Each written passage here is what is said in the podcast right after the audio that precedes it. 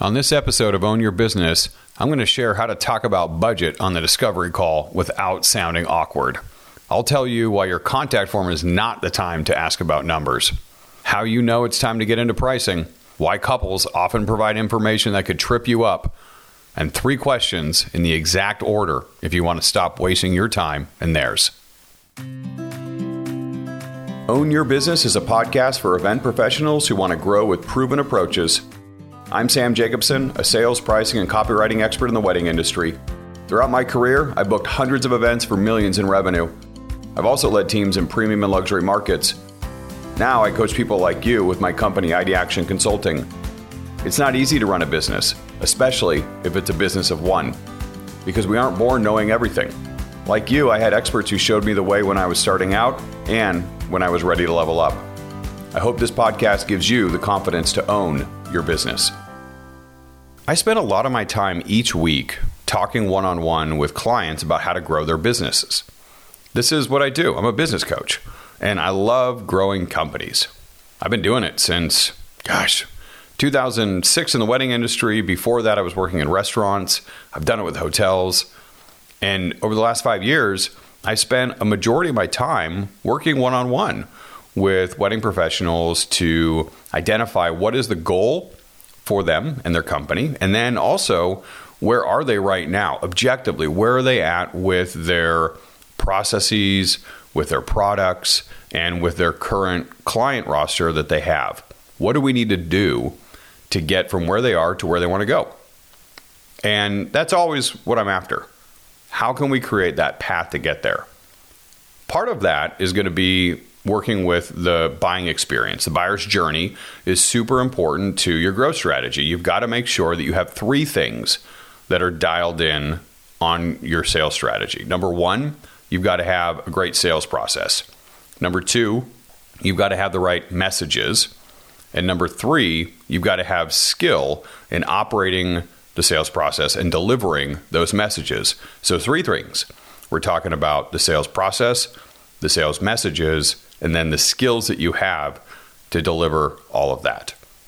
Oftentimes, I find that the biggest efficiency is in the sales process. And that's because if sales is about providing the right info at the right time and in the right way, and you go through and you think about where you might be messing it up, it's going to be in one of those three areas, or maybe all three of them. And the most frequent culprit in what keeps people from finding the kind of success that they deserve with the work that they can do directly for clients is going to be related to the sales process. Things are out of order. Right info, wrong time. And this is because buyers want to go through their journey to your services in a relatively similar fashion.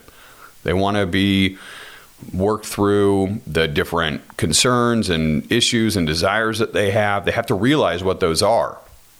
And only then, after they realize what it is that they want and need, can they hear about your services in a way that means anything to them.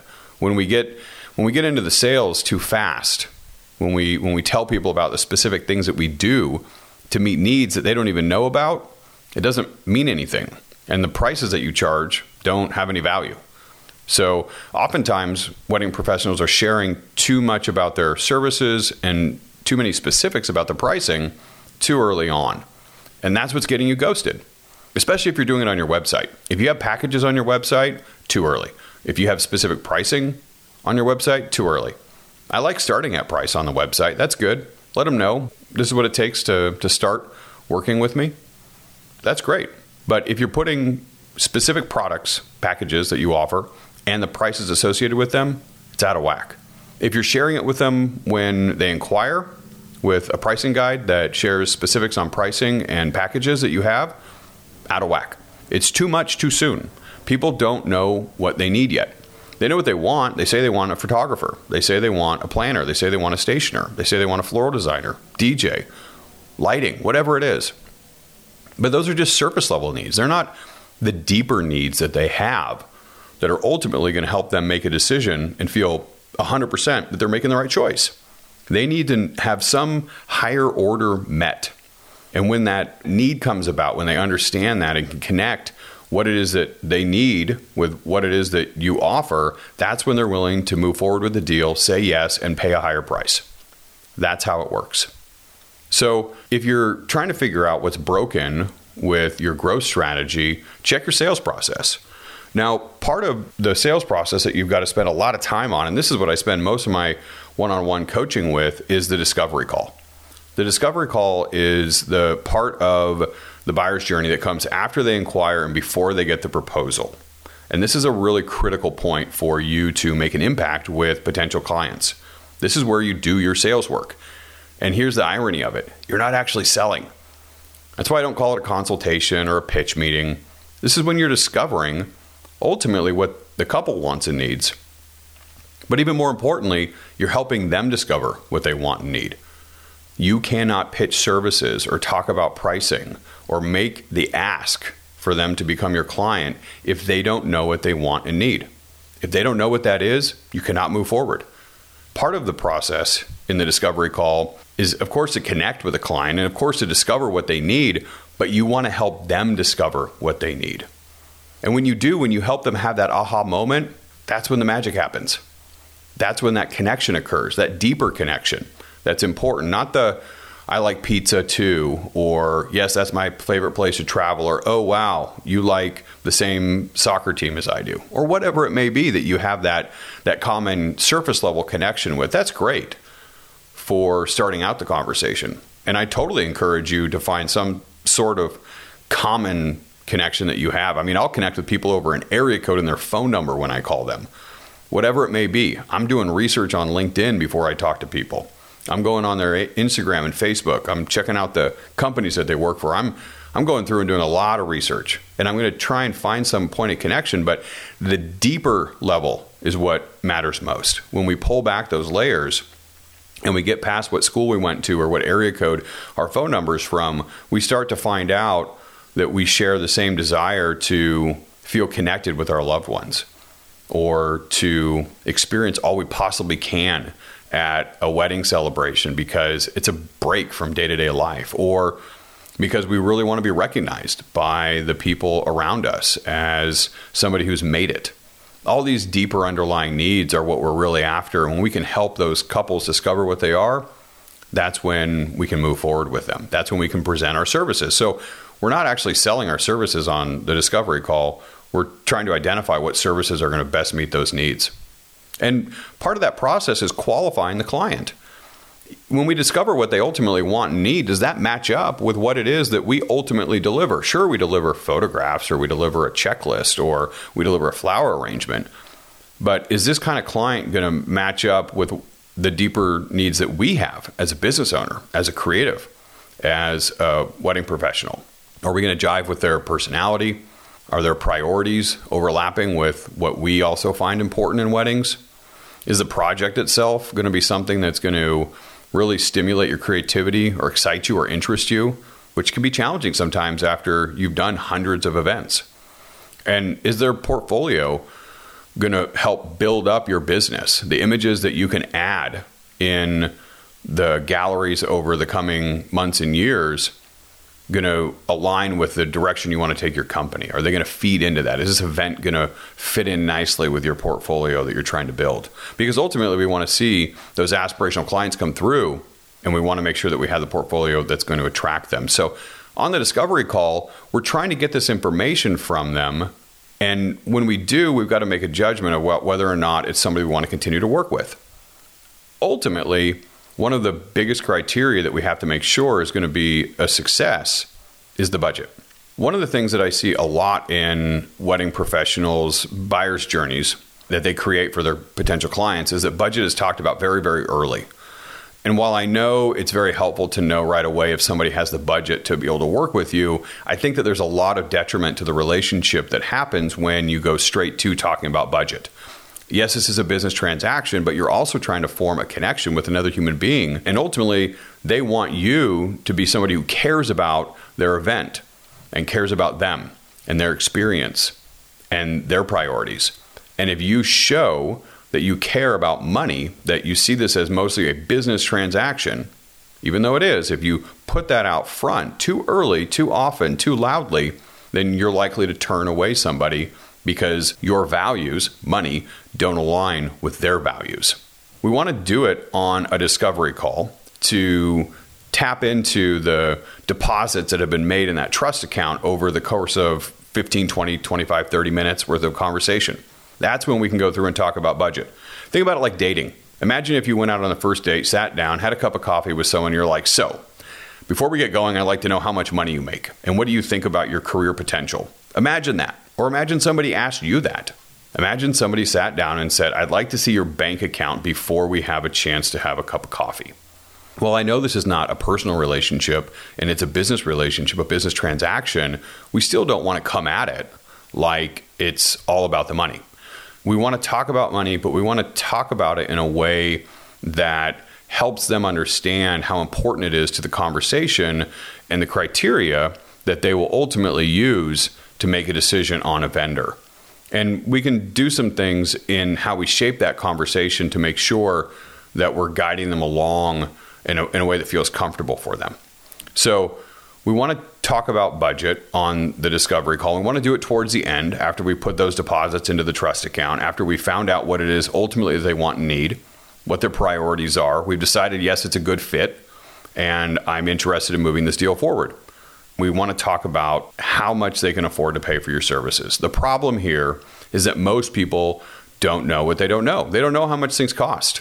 There's no absolute value on anything that anybody does, including the wedding industry. There's no absolute value. It's only relative to what other people are charging or what they've spent on other services in the past. Not just services for you, but services for other things.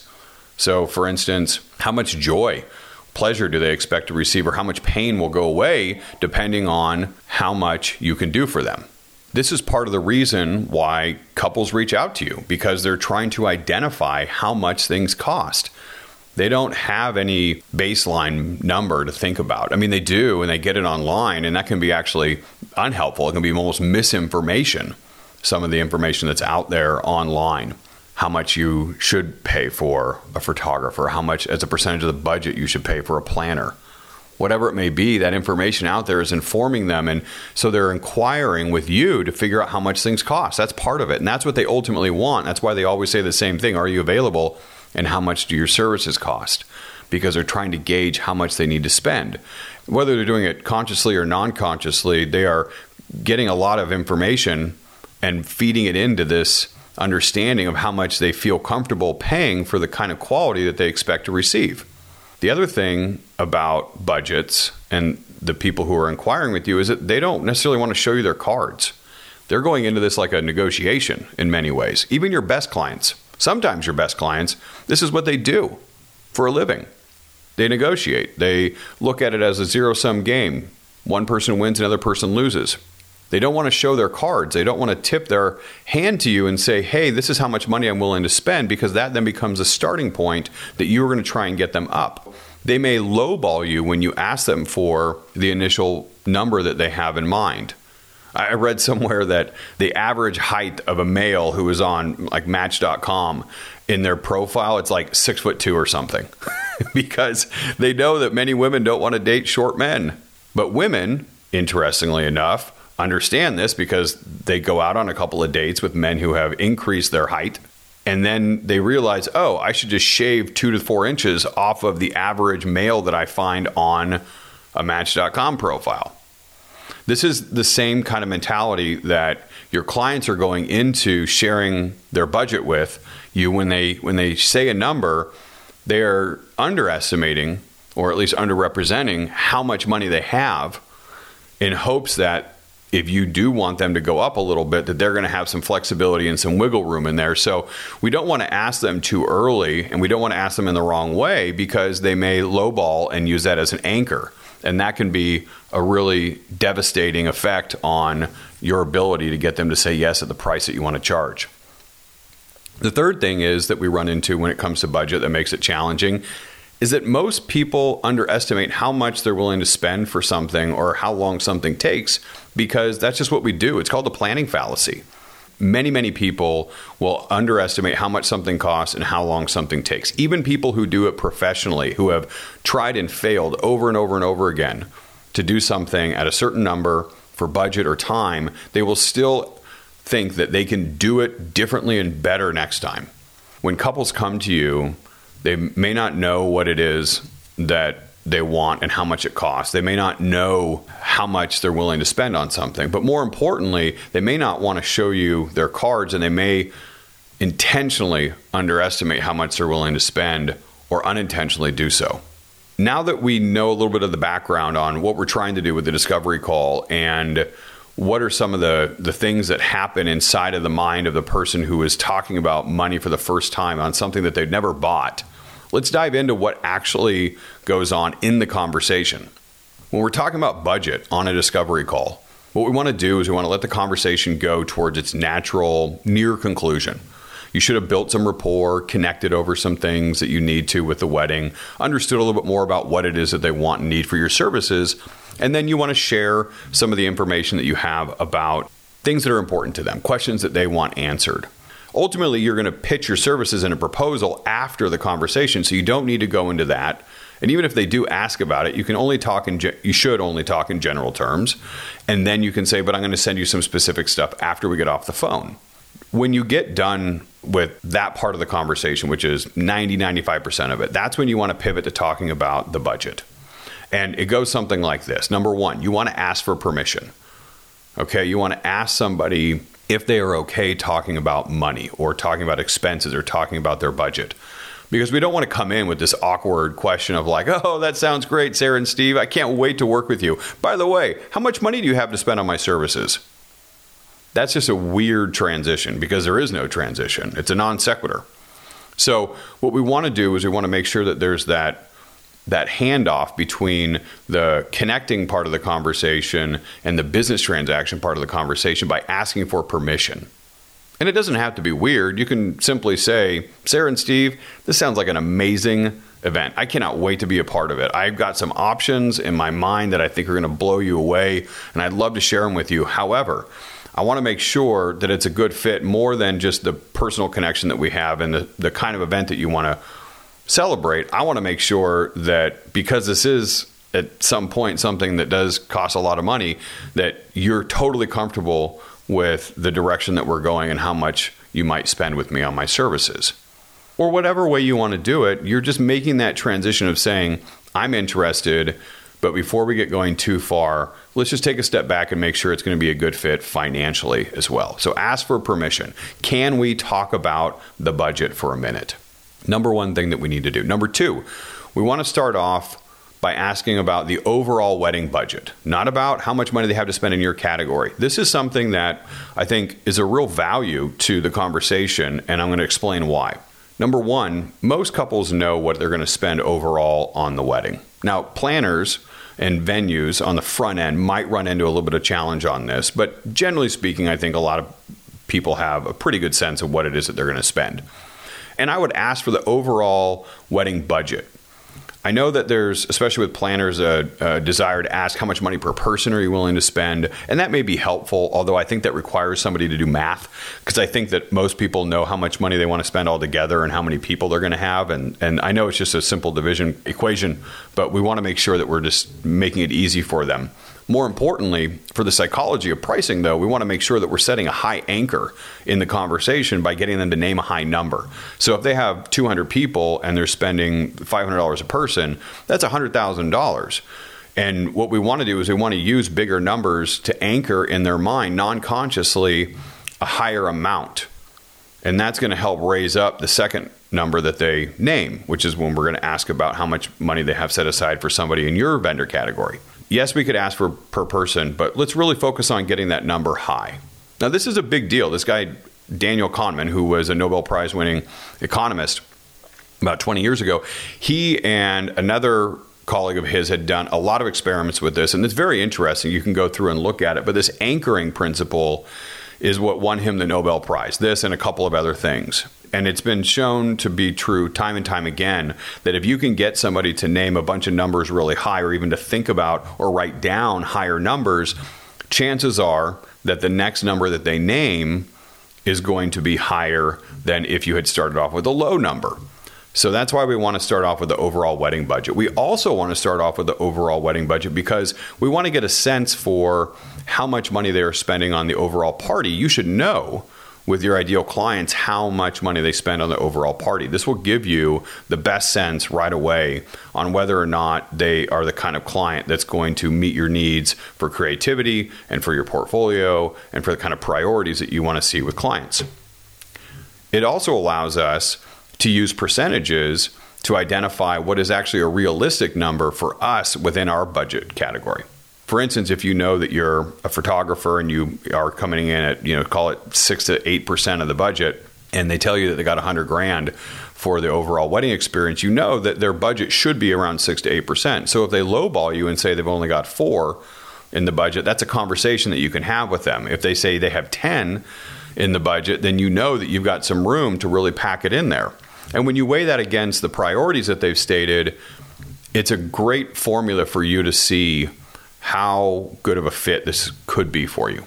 So we're going to ask for permission, we're going to ask for the overall wedding budget, and then we're going to ask for if they've set aside an amount in your category, do you have an idea? Ask them for that yes or no. If they say no, then you can have a conversation with them about you know how how they could come up with that or you know some things that other people tend to spend based on their priorities or if they tell you yes we do then you say great i'd love to know what's kind of a high and a low that you're trying to keep things in and we want to ask it in somewhat that way because we want them to name a range that that that primes them for flexibility and if we get them to say the high number first and then the low number, again, they'll use that anchoring technique on themselves to get themselves to name a higher number for what they have in that range.